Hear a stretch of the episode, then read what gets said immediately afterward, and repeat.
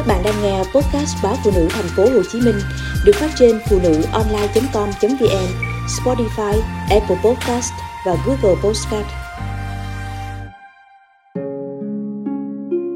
Nỗi đau Thế là anh đã ra đi. Những vật dụng cuối cùng của anh cũng đã được chuyển hết. Căn phòng trọ của tôi trở nên trống trải, lạnh lẽo lòng tôi cũng lạnh ngắt tôi đắm chìm trong cảm giác chua chát, ê chề, rã rời. Vậy là kết thúc một cuộc tình đã kéo dài 5 năm. Hơn 5 năm trước, tôi gặp anh sau khi ly hôn. Anh cũng một lần đổ vỡ, cùng mang tâm trạng thất bại trong hôn nhân. Tôi và anh nhanh chóng tìm thấy sự đồng cảm.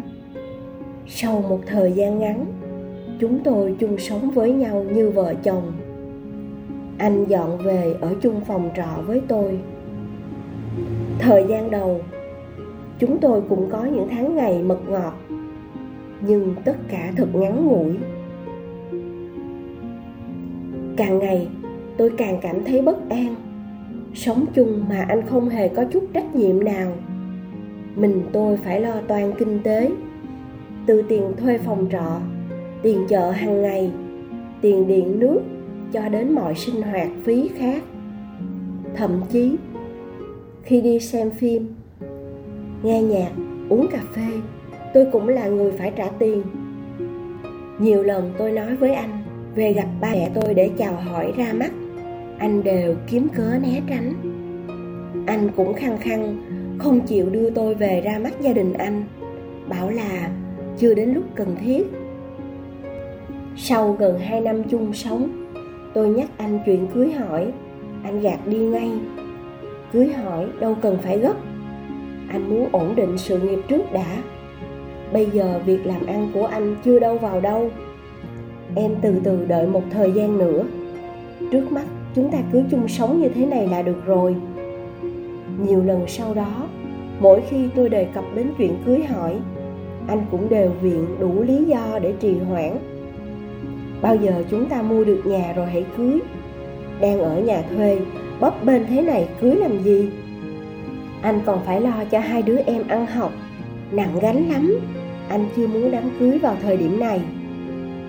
Thấy anh cứ thoái thác mãi, tôi đề nghị, nếu anh chưa muốn cưới lúc này, thì mình đăng ký kết hôn trước cho em yên tâm.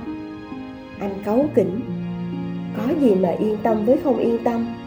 Em thật lắm chuyện tờ giấy hôn thú, nói cho cùng thì ý nghĩa gì?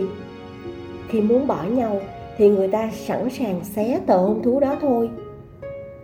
Tôi đành thở dài bất lực, cam chịu sự trơ lì của anh. Khi biết mình có thai, tôi rất vui và nghĩ chắc anh cũng sẽ vui mừng như tôi. Không ngờ anh khó chịu ra mặt. Đã dặn em phải uống thuốc ngừa thai đều đặn vậy mà em lại để cho có thai. Thật là. Tôi nói, có thai thì sinh. Mình có một đứa con cũng tốt mà anh. Anh nổi nóng. Tốt gì mà tốt? Thời điểm này không thích hợp để có con. Em liệu mà giải quyết đi. Tôi đau đớn đến sững sờ khi nghe câu nói lạnh lùng tàn nhẫn đó của anh. Sau nhiều lần tranh cãi, cuối cùng tôi đành cay đắng đi phá thai theo ý anh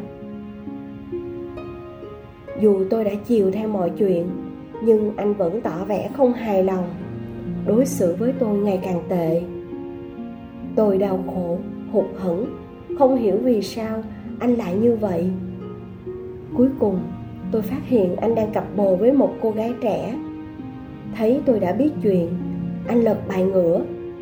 Tôi đã yêu cô gái khác vì quá chán cuộc sống chung với cô. Nói thật, đối với tôi mối quan hệ của chúng ta chỉ là một cuộc chơi qua đường. Tôi chưa bao giờ yêu cô, chưa bao giờ nghĩ đến việc cưới cô làm vợ. Nếu cưới vợ, tôi phải cưới một cô gái còn trinh nguyên. Giờ đã đến lúc tôi và cô chia tay. Hãy chấp nhận sự thật này đi. Từng lời của anh như những nhát dao chém vào lòng tôi. Năm năm qua, tôi đã thật lòng yêu anh, đã dâng hiến trọn vẹn cho anh tôi đã chiều chuộng anh mọi chuyện. Đã vì anh mà giết cả đứa con trong bụng. Vậy mà anh chỉ xem tôi như một món đồ chơi. Chơi chán là vứt bỏ, không thương tiếc. Hóa ra, tôi chỉ là một con ngốc, mù quáng tin lầm, yêu lầm. Tất cả đã kết thúc. Tôi chỉ còn trơ lại một mình với nỗi đau.